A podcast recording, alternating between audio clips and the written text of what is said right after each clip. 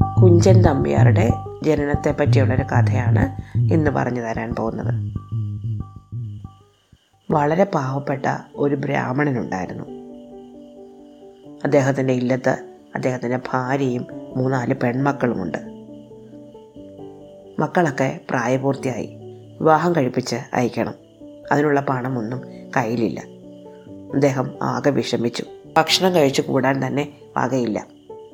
മക്കളുടെ കാര്യം ഓർത്തിട്ട് അദ്ദേഹത്തിനും ഭാര്യയ്ക്കും ഊണും ഉറക്കവും ഇല്ലാതായി. അങ്ങനെ അദ്ദേഹം വിചാരിച്ചു ഒരു ദേശാടനത്തിന് പോകാം. പോകുന്ന വഴിയുള്ള ബ്രാഹ്മണ ഗ്രഹങ്ങളിലൊക്കെ കയറി തന്റെ ഗതി വിവരിക്കാം. കേൾക്കുന്നവർ മനസ്സറിഞ്ഞ് എന്തെങ്കിലുമൊക്കെ തരാതിരിക്കില്ല. വഴിച്ചെലവിന് പണമൊന്നും വേണ്ടിവരില്ല നടന്നല്ലേ പോകുന്നത്. പിന്നെ ഭക്ഷണം അടുത്തുള്ള അമ്പലങ്ങളിലൊക്കെ കയറി കഴിക്കാം.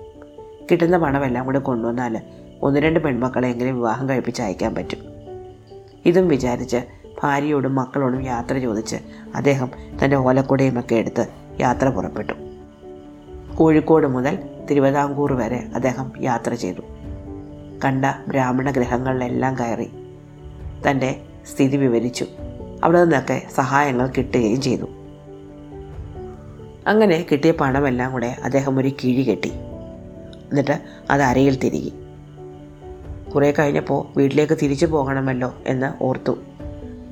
കിട്ടിയ പണമെല്ലാം കൂടെ കൊണ്ട് അദ്ദേഹം വീട്ടിലേക്ക് യാത്ര തിരിച്ചു. അങ്ങനെ യാത്ര ചെയ്ത് അദ്ദേഹം കിള്ളിക്കുറിച്ച് മംഗലത്തെ ഒരു ക്ഷേത്രത്തിലെത്തി. യാത്രാക്ഷീണം മൂലം അദ്ദേഹത്തിന് നല്ല വിശപ്പും ദാഹവും ഉണ്ടായിരുന്നു. ഈ യാത്രയ്ക്കിടയിൽ സാധാരണ അദ്ദേഹം ക്ഷേത്രത്തിലെ നിവേദ്യമാണ് കഴിക്കാറ്. അന്നും നിവേദ്യം എന്തെങ്കിലും കിട്ടും എന്ന് കരുതി അദ്ദേഹം ഊട്ടുപുരയുടെ വാതുക്കൽ ചെന്നു. അവിടെ നിന്ന് വിളിച്ചു ചോദിച്ചു തിരുമേനി ഞാനൊരു പരദേശി ബ്രാഹ്മണനാണ്. നടന്ന് ആകെ ക്ഷീണിച്ചു. ഭക്ഷണം എന്തെങ്കിലും കാണുമോ? അപ്പോൾ ക്ഷേത്രത്തിലെ പൂജാരി പുറത്തേക്ക് വന്നു. എന്നിട്ട് പറഞ്ഞു അയ്യോ തിരുമേനി നിവേദ്യമൊക്കെ കഴിഞ്ഞു. ബാക്കി വന്നതൊക്കെ ഞാൻ കൊടുത്തു തീർക്കുകയും ചെയ്തു. എന്തായാലും നിങ്ങൾ ഒരു സാധുവാണെന്ന് കണ്ടിട്ട് തോന്നുന്നു. വിശന്ന് കയറി വന്നതല്ലേ? ഒരു കാര്യം ചെയ്യൂ. അങ്ങ് ഒന്ന് കുളിച്ചിട്ട് വരുമ്പോഴേക്കും ഞാൻ കുറച്ച് ഭക്ഷണം ഉണ്ടാക്കാം. അങ്ങനെ ഈ ബ്രാഹ്മണൻ കുളിക്കാൻ പോയി. പൂജാരിയാണെങ്കിൽ ബാക്കിയിരുന്ന കുറച്ച് ഉണക്കലരിയെടുത്ത് കഴുകി അടുപ്പത്തിട്ടു. നമ്പൂതിരി പുഴയുടെ കരയിലെത്തി കുളിക്കാനിറങ്ങി. കയ്യിലുള്ള പണം വളരെ ഭദ്രമായിട്ടാണ് കൊണ്ടു നടക്കുന്നത്. അതിൽ രണ്ട് പെൺമക്കളെയെങ്കിലും വിവാഹം കഴിച്ചു വിടാനുള്ള പണമുണ്ടായിരുന്നു. അത് നനയരുതെന്ന് കരുതി അദ്ദേഹം അത് അഴിച്ച് പുഴക്കരയിൽ കാണാൻ പറ്റുന്ന ഒരിടത്ത് വെച്ചു. എന്നിട്ട് നദിയിലിറങ്ങി കുളിച്ചു. വിശദമായിട്ട് കുളിച്ചപ്പോൾ ക്ഷീണമൊക്കെ മാറി. സന്തോഷത്തോടെ അദ്ദേഹം കരയിൽ കയറി തല തുവർത്തി നനഞ്ഞ മുണ്ട് പിഴിഞ്ഞുകൊടുത്തു എന്നിട്ട് നോക്കുമ്പോൾ പണക്കിഴിയില്ല. അദ്ദേഹത്തിന്റെ തലയിൽ ഇഴുത്തി വീണതുപോലെ തോന്നിപ്പോയി. എത്രയധികം കഷ്ടപ്പെട്ട് നേടിയ പണമാണ് ഒറ്റ നിമിഷം കൊണ്ട് നഷ്ടപ്പെട്ടു പോയല്ലോ. അദ്ദേഹം അവിടെ നിന്ന് കരയാൻ തുടങ്ങി. കുറേ നേരം കരഞ്ഞു. എന്നിട്ട് വീണ്ടും അമ്പലത്തിലേക്ക് ചെന്നു. ഉണക്കലരി ചോറൊക്കെ വെച്ച് പൂജാരി അദ്ദേഹത്തെ നോക്കിയിരിക്കുന്നുണ്ടായിരുന്നു. ബ്രാഹ്മണൻ കരഞ്ഞുകൊണ്ട് വരുന്നത് കണ്ടപ്പോൾ പൂജാരി ആകെപ്പാടെ വിഷമിച്ചു. അദ്ദേഹം ഓടി ചെന്ന് ചോദിച്ചു എന്തു പറ്റി തിരുമേനി? അങ്ങ് എന്താണ് ഇത്രയധികം വിഷമിച്ചു വരുന്നത്? അങ്ങോട്ട് പോകുമ്പോൾ അങ്ങയുടെ മുഖത്ത് ഇത്ര വിഷമം ഉണ്ടായിരുന്നില്ലല്ലോ? നമ്പൂതിരി തന്റെ ദുഃഖം പറഞ്ഞു. വളരെയധികം കഷ്ടപ്പെട്ട് നേടിയ പണമാണ്. കുറച്ചേറെ പണമുണ്ടായിരുന്നു.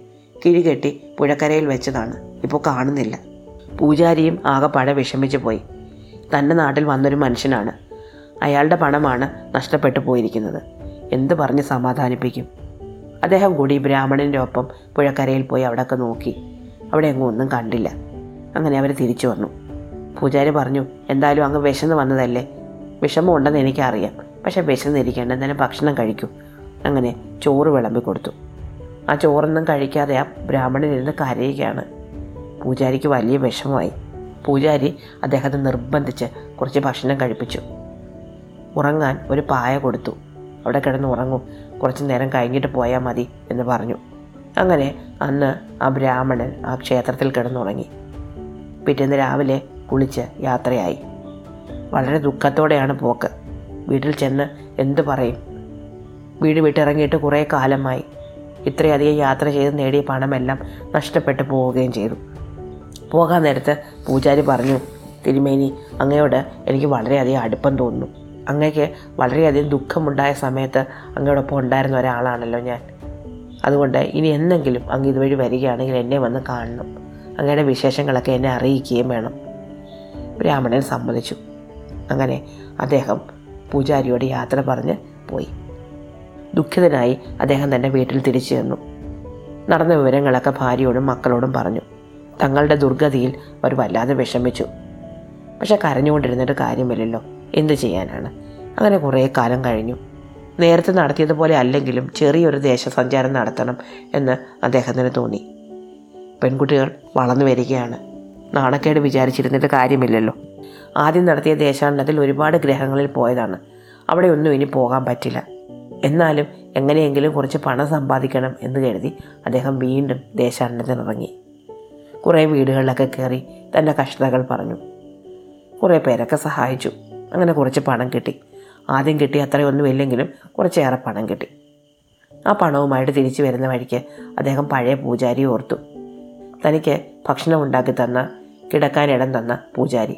അദ്ദേഹത്തിനെ ഒന്ന് കണ്ടു കളയാം എന്ന് തോന്നിയ ബ്രാഹ്മണൻ കിള്ളിക്കുറിശിയിലേക്ക് ചെന്നു. അന്ന് അദ്ദേഹം കിള്ളിക്കുറിശിയിലെത്തിയപ്പോൾ രാത്രിയായി. ക്ഷേത്രത്തിന്റെ വാതുക്കൾ ചെന്ന് അദ്ദേഹം വിളിച്ചു ചോദിച്ചു തിരുമേനി ആ തഴപ്പൂജ കഴിഞ്ഞോ? നമ്പൂതിരിയുടെ ശബ്ദം പൂജാരിക്ക് മനസ്സിലായി. പൂജാരി സന്തോഷത്തോടെ ഇറങ്ങി വന്നു. ആഹാ അങ്ങ് വീണ്ടും വന്നു. അങ്ങേപ്പറ്റി ഞാൻ ഇടയ്ക്കിടയ്ക്കൊക്കെ ഓർക്കാറുണ്ട്. വരൂ എന്ന് പറഞ്ഞു. ഞാൻ വിചാരിച്ചത് അങ്ങ് എന്നെ മറന്നു കാണുമെന്നാണ്. പരദേശിയായ ബ്രാഹ്മണൻ പറഞ്ഞു അങ്ങേ അങ്ങനെ പെട്ടെന്ന് മറക്കാൻ പറ്റുമോ? എനിക്ക് അങ്ങ് നല്ല ചോറുണ്ടാക്കി തന്ന ആളാണ്. എനിക്ക് ഉറങ്ങാൻ ഇടം തന്ന ആളാണ്. ദുഃഖത്തിൽ എന്നെ ആശ്വസിപ്പിച്ച ആളാണ്. അങ്ങ് എനിക്ക് മറക്കാൻ പറ്റില്ല. അപ്പോൾ നമ്പൂരി പറഞ്ഞു ഇന്ന് ആ തലപൂജ കഴിഞ്ഞു പോയി കേട്ടോ. അതുകൊണ്ടൊരു കാര്യം ചെയ്യും അങ്ങ് എന്റെ വീട്ടിൽ വരൂ. ഞാനിന്ന് അങ്ങേക്ക് ഭക്ഷണം തരാം. അപ്പോൾ പരദേശിയായ ബ്രാഹ്മണൻ പൂജാരിയോട് ചോദിച്ചു അങ്ങയുടെ വീട് ഇവിടെ അടുത്താണോ? പൂജാരി പറഞ്ഞു അല്ല എന്റെ വീട് കുറച്ച് ദൂരെയാണ്. പക്ഷേ എന്റെ ഭാര്യയുടെ വീട് ഇവിടെയാണ് ഇവിടെ അടുത്തൊരു നമ്പ്യാർ കുടുംബത്തിൽ എനിക്കൊരു ഭാര്യയുണ്ട്. ഞാൻ അവിടെയാണ് താമസം. കലക്കത്ത് എന്നാണ് ആ വീട്ടുപേര് അങ്ങനെ കലക്കത്ത് എന്ന വീട്ടിലേക്ക് ഈ പരദേശി ബ്രാഹ്മണനെയും വിളിച്ചുകൊണ്ട് പൂജാരി പോയി. അവിടെ ചെന്നപ്പോൾ അദ്ദേഹത്തിന്റെ ഭാര്യ അതിസുന്ദരിയായ ഐശ്വര്യവതിയായ ഒരു സ്ത്രീ വന്ന് വാതിൽ തുറന്നു. പൂജാരി ഈ പരദേശി ബ്രാഹ്മണനെ തന്റെ ഭാര്യയ്ക്ക് പരിചയപ്പെടുത്തി. ഇന്ന് ഭക്ഷണം കഴിക്കാൻ അദ്ദേഹം കാണും എന്ന് പറഞ്ഞു. പരദേശി ബ്രാഹ്മണൻ കുളിച്ച് പ്രാർത്ഥിച്ച് ഉണ്ണാനിരുന്നു. ആ സ്ത്രീ നല്ല ഇലയൊക്കെ ഇട്ട് നല്ല ചോറും കടുമാങ്ങയും മോരും ഒക്കെ കൊണ്ടുവന്ന് വിളമ്പി. നമ്പൂതിരിക്ക് നല്ല വിശപ്പുണ്ടായിരുന്നു. അദ്ദേഹം അതെല്ലാം കഴിച്ചു. ഭക്ഷണമെല്ലാം കഴിച്ചു കഴിഞ്ഞിട്ട് നമ്പൂതിരിയും പരദേശി ബ്രാഹ്മണനും കൂടെ ഉമ്മർത്തിരുന്ന് മുറുക്കി വർത്താനം പറയാൻ തുടങ്ങി. ഈ രണ്ടുപേരുടെയും സംസാരം കേട്ടുകൊണ്ട് നമ്പൂതിരിയുടെ ഭാര്യ കുറച്ചപ്പുറത്തായിട്ട് മാറിയിരിപ്പുണ്ടായിരുന്നു.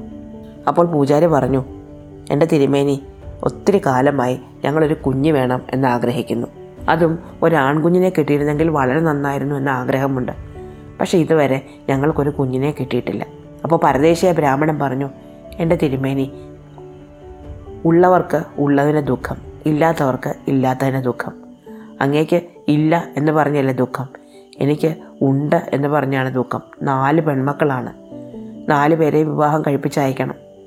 ആദ്യം കഷ്ടപ്പെട്ടുണ്ടാക്കിയ പണമാണ് ഇവിടെ പുഴക്കരയിൽ വെച്ച് പോയത്. ഇതാ വീണ്ടും ഞാൻ പണം ഉണ്ടാക്കാൻ ഇറങ്ങിയിരിക്കുകയാണ്. എങ്ങനെയെങ്കിലും പെൺകുട്ടികളെ വിവാഹം കഴിപ്പിച്ച് അയക്കണ്ടേ ഞാൻ ആ പണക്കിഴി എത്ര സൂക്ഷിച്ചു കൊണ്ടുവന്നാണ്. അത് നഷ്ടപ്പെട്ടു പോയില്ലായിരുന്നെങ്കിൽ ഇപ്പോൾ എന്റെ രണ്ട് മക്കളുടെ വിവാഹം കഴിഞ്ഞിരുന്നേനെ. ഇത് കേട്ട ആ നമ്പ്യാർ സ്ത്രീ പെട്ടെന്ന് ചോദിച്ചു തിരുമേനി അങ്ങയുടെ പണം എങ്ങനെയാണ് നഷ്ടപ്പെട്ടത്? പരദേശി ബ്രാഹ്മണൻ തനിക്ക് പണം നഷ്ടപ്പെട്ട കാര്യം വിശദീകരിച്ച് ആ സ്ത്രീയോട് പറഞ്ഞു. അപ്പോൾ അവർ അകത്തു പോയി ഒരു പണക്കിഴി എടുത്തുകൊണ്ട് വന്നു. അത് നമ്പൂതിരിയുടെ മുന്നിൽ കൊണ്ടുവന്ന് വെച്ചിട്ട് ചോദിച്ചു ഇതാണോ അങ്ങയുടെ പണക്കിഴി? നമ്പൂതിരി അത് കയ്യിലെടുത്ത് നോക്കി. അത് അദ്ദേഹത്തിന് നഷ്ടപ്പെട്ടു പോയ പണക്കിഴി തന്നെയായിരുന്നു.